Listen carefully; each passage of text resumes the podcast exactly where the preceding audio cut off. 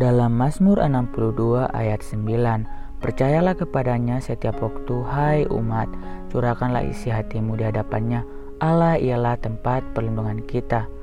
Pernyataan yang penuh keyakinan itu tidak timbul dari masa-masa hidup yang mudah. Daud menulis kata-kata tersebut ketika sedang dikepung musuh-musuhnya.